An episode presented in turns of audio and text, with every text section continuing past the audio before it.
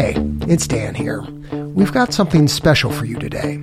In the first half of the show, we're going to air part of an audio documentary that originally ran on the California Report magazine from KQED, the public radio station in San Francisco. Today, reporter April Dembosky talks about the experiences of two people dealing with psychosis, which often manifests in conditions like schizophrenia. One patient received the full scope of evidence backed treatment, the other did not. In the second half of the show, I'll talk with April about the policy decisions driving how we treat psychosis in the U.S. From the studio at the Leonard Davis Institute at the University of Pennsylvania, I'm Dan Gorenstein. This is Tradeoffs. When Yvonne finished high school, she was excited to get out of Northern California for a while. She moved to the East Coast for college and decided to major in nutrition. And one day in her anatomy class, she was sitting in a big lecture hall when she got a funny feeling. The teacher was lecturing, and all of a sudden, it's I thought the teacher was talking about my body. I'm like, why is he telling the class about about me? Why is why is he talking about my kidneys? How dare he? And I got really scared and I ran out of the class. A few days later, Yvonne started hearing things. It was like a radio was on in the background of her life, with people chattering constantly. By the way, we're calling Yvonne by a family name and altering her voice to protect her mental health history. For months, she was able to shake it off, the chatter. But then the voices started speaking in full sentences, telling her what to do. You're worthless. You should go jump off a bridge take that knife and cut yourself. Her doctor prescribed some medications, but still, Yvonne started to lose perspective. Maybe the voices weren't just her mind playing tricks on her. Maybe they were real. That's when the aliens arrived. She heard their ship hovering outside her window at night. It was just like this loud screeching sound. The aliens told her they'd come to abduct her. They said, We're here for you you're a bad person, so we need to remove you from this planet. And then I'd hear a bunch of like gargled noises that was like their language that I couldn't understand.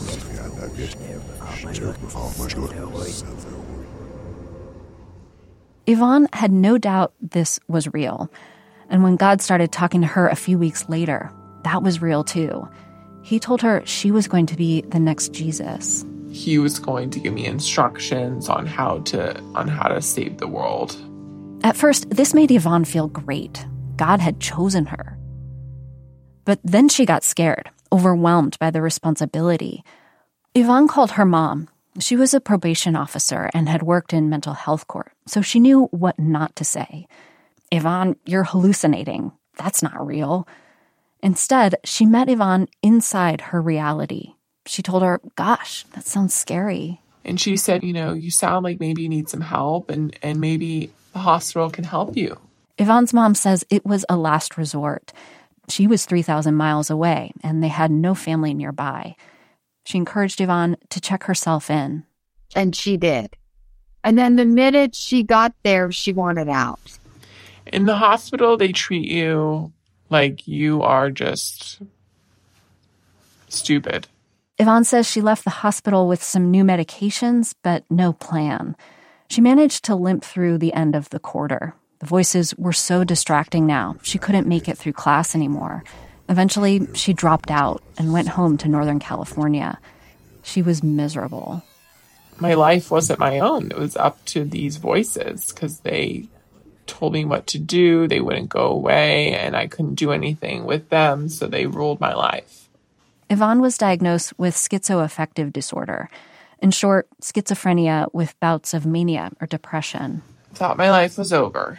She found a therapist at Kaiser Permanente, the major health system and private insurer. But her mom says the therapist there only had time to see Yvonne once every six weeks. When they did meet, she didn't seem to know what to do when Yvonne wanted to talk about her voices. She would just skip over it and not really address it I and talk about my anxiety instead.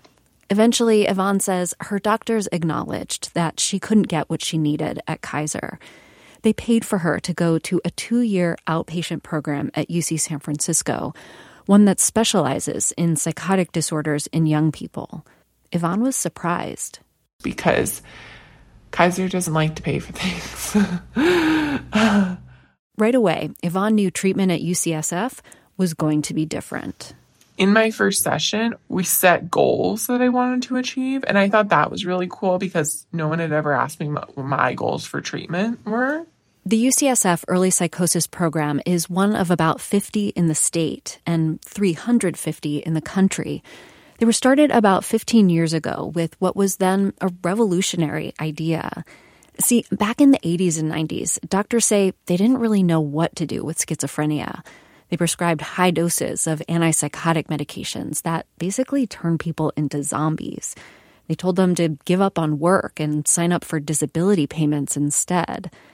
UC Davis psychologist Tara Niendam is part of a new generation of doctors that said, what if we ask patients what they want and actually work with them toward full recovery? It's not just about stabilizing you clinically, it's about making sure we don't lose track of your future. You should be in college. You should be living on your own. With other conditions like diabetes or cancer, we know that the sooner people get into care, the better they do. We now know the same is true of psychotic illness. But Niendam says most people in the US don't get into care until a year and a half after their first psychotic episode. That's bad. If we can catch people before that, the data show us those people will show greater reductions in symptoms, their voices and delusions go down, and greater improvements in overall functioning. They're more engaged with their friends and doing better at work or school. Niendam says there are a few reasons why starting treatment earlier works better. One, patients respond to lower doses of medication, which can lower side effects, and that increases the likelihood that people keep taking them. Two, their families are more likely to be involved and supportive of their care. And three, and most importantly, people are often more open to treatment themselves, the kind that can persuade them that what they're seeing and hearing isn't real. Folks are still in that questioning phase, like they kind of come out of it and they're like, whoa, what was that? At UCSF, Yvonne's new therapist taught her how to get control over the voices in her head Yvonne learned to talk back to them.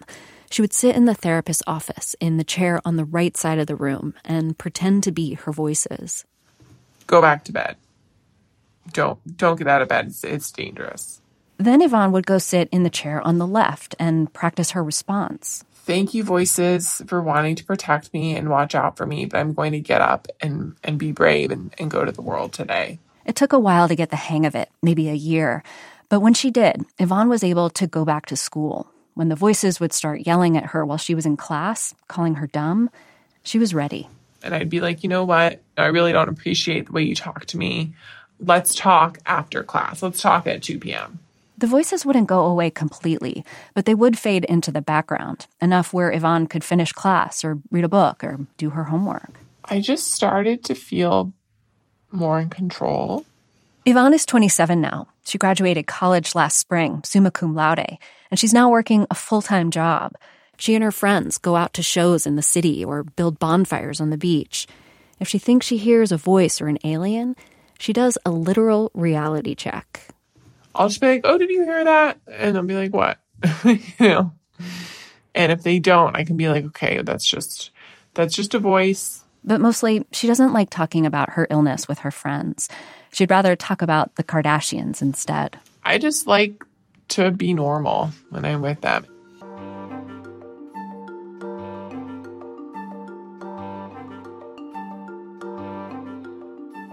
For Yvonne, the skills she learned from therapy at UCSF were a revelation.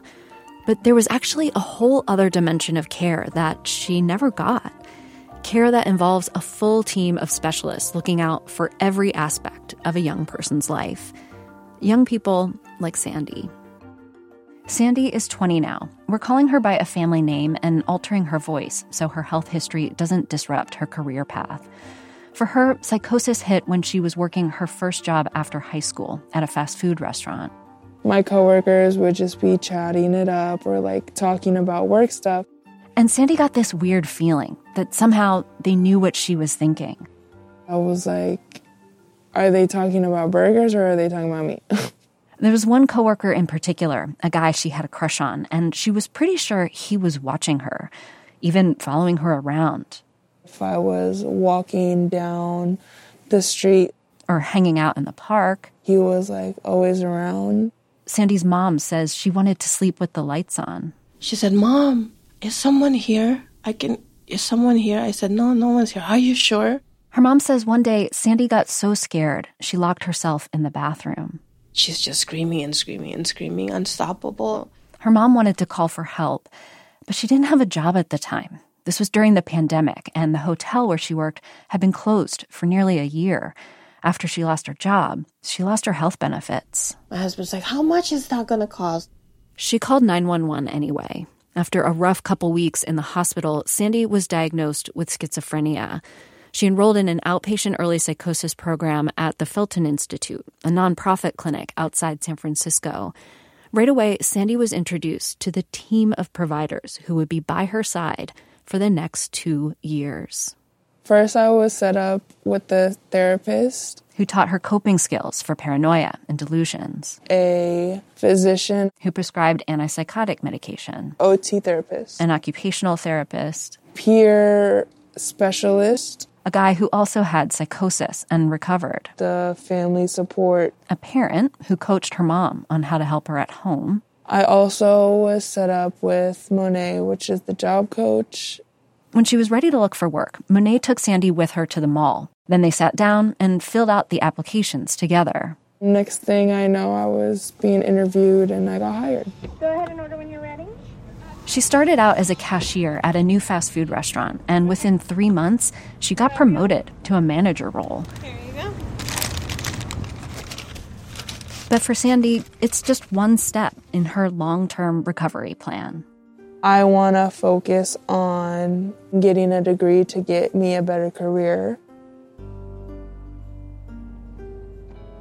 When we come back, I talk with reporter April Dembosky about the evidence behind early psychosis treatment and why so many people who could benefit don't have access.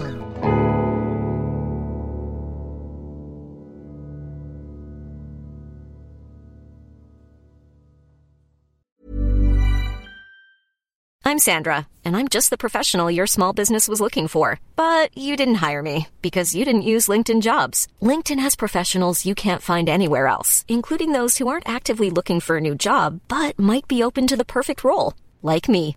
In a given month, over 70% of LinkedIn users don't visit other leading job sites. So if you're not looking on LinkedIn, you'll miss out on great candidates like Sandra. Start hiring professionals like a professional. Post your free job on linkedin.com/people today. Welcome back. I'm here with April Dembosky, health correspondent for KQED in San Francisco. April, so glad you're here. I'm glad to be here. Thanks for having me. So, we just listened to part of the really powerful piece on early psychosis that you did for the California Report magazine. Really strong stuff, April. And your story introduced us to Yvonne and Sandy, two young women in California trying to get treatment for psychosis. And the first thing I want to do is establish some basics, beginning with what's the difference between psychosis and schizophrenia? So, psychosis is a broad term. It effectively means being disconnected from reality. And it can be caused by a lot of different things. For example, smoking too much weed.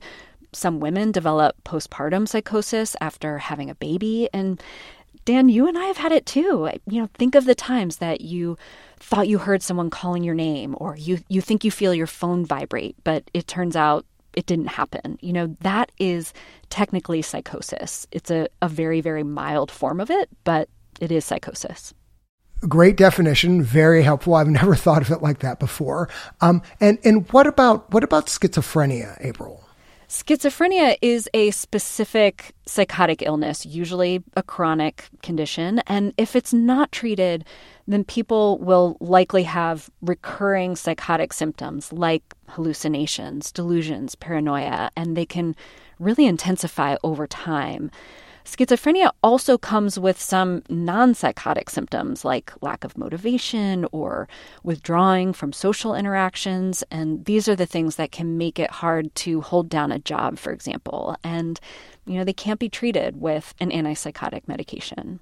And, and how common is it for people to experience psychosis? Is this a big problem, April?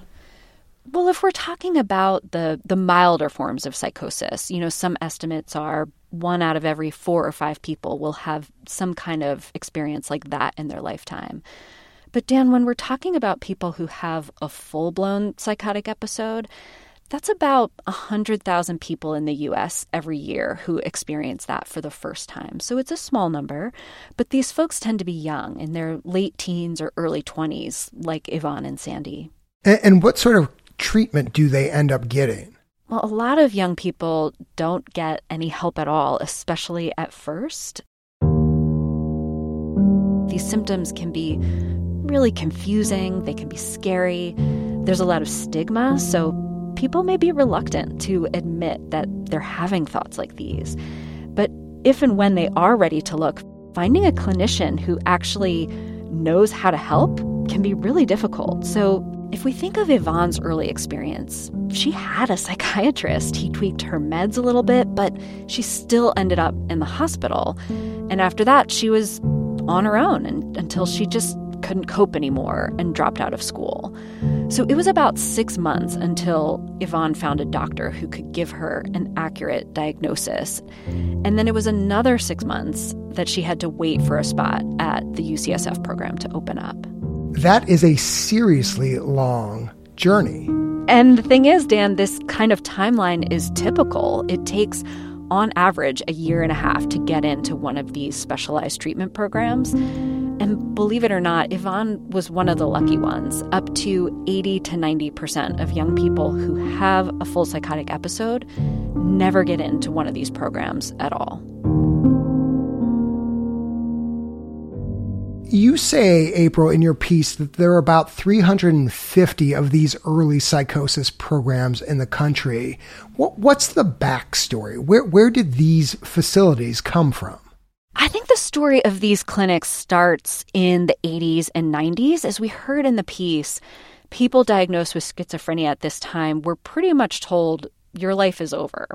And in order to get treatment, they pretty much had to stop working in order to sign up for Medicaid and, and get disability payments. So it turns out this approach is not only not effective for people, but it's also very expensive for the government. So it was at the government level that folks became interested in this idea of early intervention. If we intervene early and holistically, can we keep people in school and at work while they get treatment? Could we maybe offset some of the worst outcomes? And potentially, could we save money in the long run?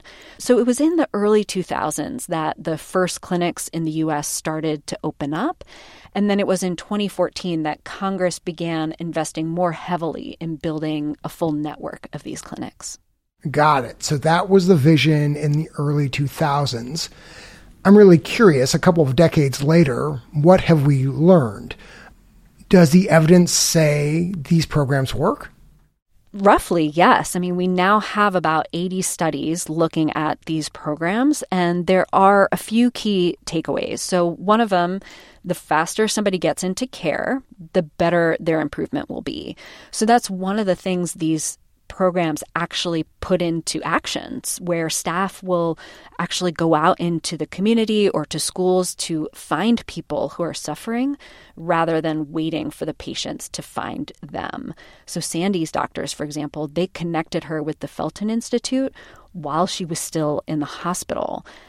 Some of the studies also compare the effects of these specialized programs to care as usual. So, what Sandy got from her full team of providers versus what Yvonne initially had with just a regular therapist. And these studies show that folks in specialized programs have greater reduction in symptoms, less hearing voices, fewer delusional beliefs. They have fewer hospitalizations and visits to the emergency room and they're more likely to stay in school or have a job and stay connected with their friends. So overall, their quality of life is is better. I talked to UCSF psychiatry researcher Rachel Loewy, and she summed it up like this. So these programs are much more about a full recovery than they are just symptom remission. Are the effects for everyone radical? No. Is it a cure? No. But overall, it definitely has much more effect than usual care which is frankly pretty abysmal. Now, what we don't know is how long these benefits last.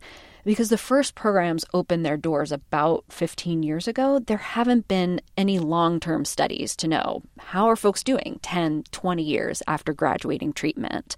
Uh, researchers are starting to, to study this now. But, but April, as you said earlier, very few people actually get this more specialized team based approach. Why is that? Money? Of course, it's money, Dan. This really comes down to how we pay for this care. Remember, this is all government backed.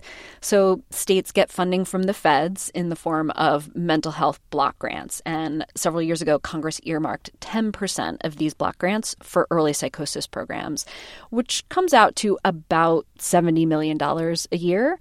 Some states top that up with some of their own money, like New York, California, Virginia, Texas might do it too.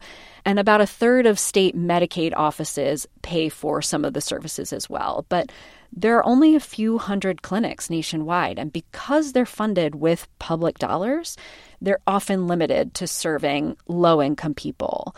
So, for folks with private insurance like Anthem or Blue Shield or Aetna, they generally can't access these programs. Private insurers have pretty much stayed out of the early psychosis business. And why is that? There are a lot of reasons, but the main one is insurers typically don't pay for these kinds of holistic, team based programs. For example, one of Sandy's providers was a job coach. Sometimes they would meet at the mall to go job hunting together, or they would sit down at a cafe to fill out applications or talk about how Sandy might ask for a raise. Private insurers don't pay for this because it's not a clinical treatment, it's not delivered in a clinical setting, and it's not provided by a licensed clinician. It's the same thing for services of the family advocate who met with Sandy's mom once a week, or the peer support specialist who would sometimes talk to Sandy on the phone. These are all considered non medical services. So even though they're considered essential components of the treatment and they are supported by the research, insurers generally don't pay for them.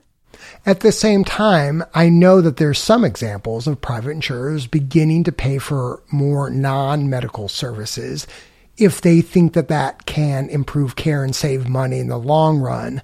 I take it that that sort of business argument has fallen on deaf ears so far here. So far, yes, there's a lot of doubt among insurers about whether this is actually cost effective. Uh, Kaiser Permanente, which is Yvonne's insurer, they're conducting a study on this at the moment, but for now, insurers are not convinced that this model will save them money as opposed to potentially saving the government money down the road. So it's also an administrative headache. I talked to Yuhua Bao, she's a health economist at Cornell, and she says because insurers would have to set up a whole new way of paying for this kind of care, even if it did save money for the relatively small number of people who have a psychotic episode, it's not worth it to them. They often say that, okay, that's just too little, too insignificant part of their business um, that they really don't care that much. uh, the bottom line is if you or your kid is covered by private insurance, more likely than not, you can't access the full suite of services of early psychosis care. Clinicians in the field call this a reverse disparity, where the services for low income families are better than what's available to middle class or wealthy families. And I'd like you to approximate the size of this problem. Like, what percentage, April, of people who have early psychosis who could benefit from this sort of treatment are on private insurance versus Medicaid. In other words, how many people actually face this reverse disparity, as you call it? It's hard to say exactly, but here's what I can tell you. Psychosis usually hits in someone's late teens, early 20s, and an analysis of census data shows about 70% of people between the ages 19 and 25 are on private insurance. So, a lot of people experiencing psychosis for the first time are probably on commercial insurance without access to the best care. But more than that, doctors and health advocates say, you know, folks are more likely to not have access to this care because there just aren't enough places that offer it. And without a consistent and reliable funding stream, the network of clinics can't scale up to, to meet the need. And that's why clinics and doctors are, are trying to get commercial insurers on board. And it seems like lawmakers are too, right? I mean, I know some legislators in California, where you are, and other parts of the country are trying to force private insurers to cover this sort of care. What's the status of those efforts?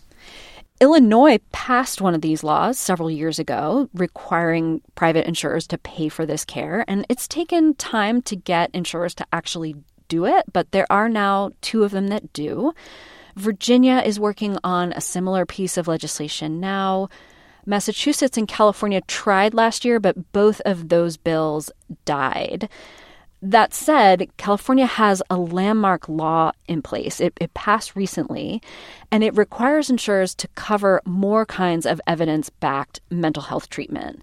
And early psychosis care, in particular, may be written into these regulations this year. So, April, you've spent a lot of time digging into this issue, both from a personal patient perspective as well as these bigger policy questions we've been talking about. What are you going to remember from this reporting? What's going to stick with you?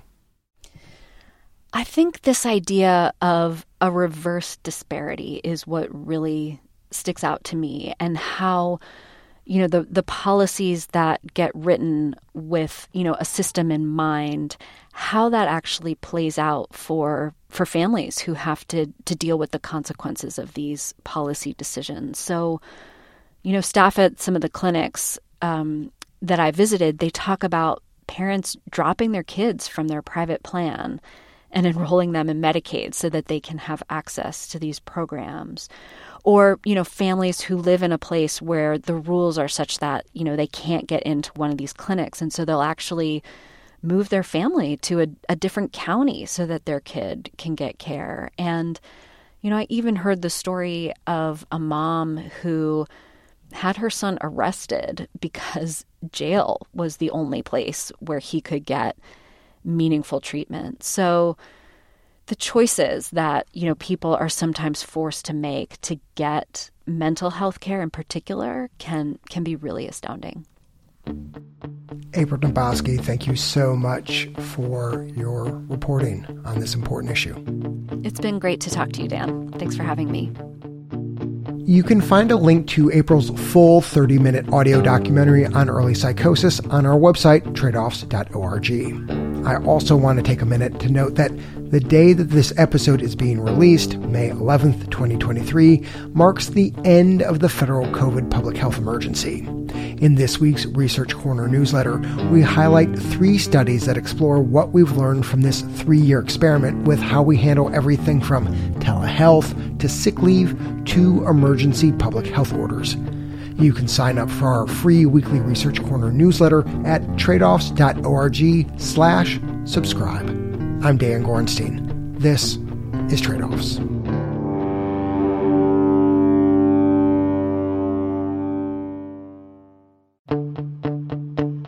For seriously ill patients and their families, hospice and palliative care promise a gentler, easier path to the end of life. But data show fewer black Americans choose that path. If this is the gold standard of care and people like me, black people, are refusing this care, I wanted to understand why. Next time on Tradeoffs.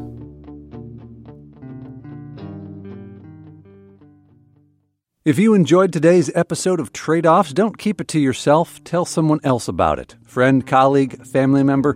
Better still, leave a rating or a review wherever you subscribe to us Apple Podcasts, Spotify, NPR One, wherever.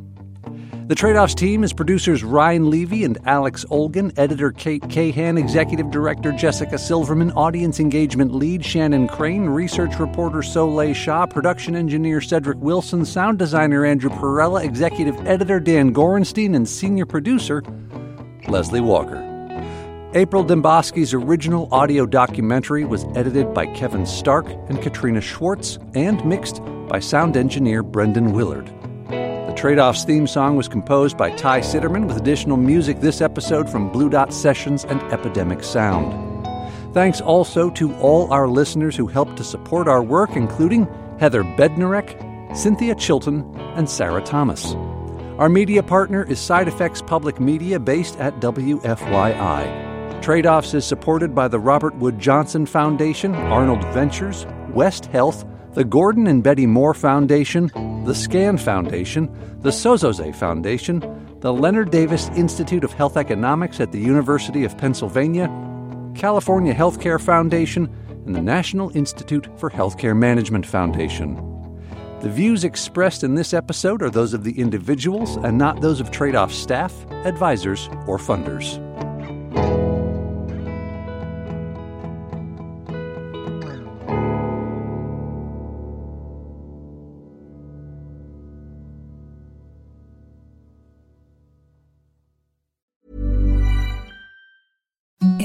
The softest sheets you've ever felt. Now imagine them getting even softer over time. That's what you'll feel with Boll and Branch's organic cotton sheets. In a recent customer survey, 96% replied that Boll and Branch sheets get softer with every wash. Start getting your best night's sleep in these sheets that get softer and softer for years to come. Try their sheets with a 30-night guarantee. Plus, get 15% off your first order at bollandbranch.com. Code BUTTERY. Exclusions apply. See site for details.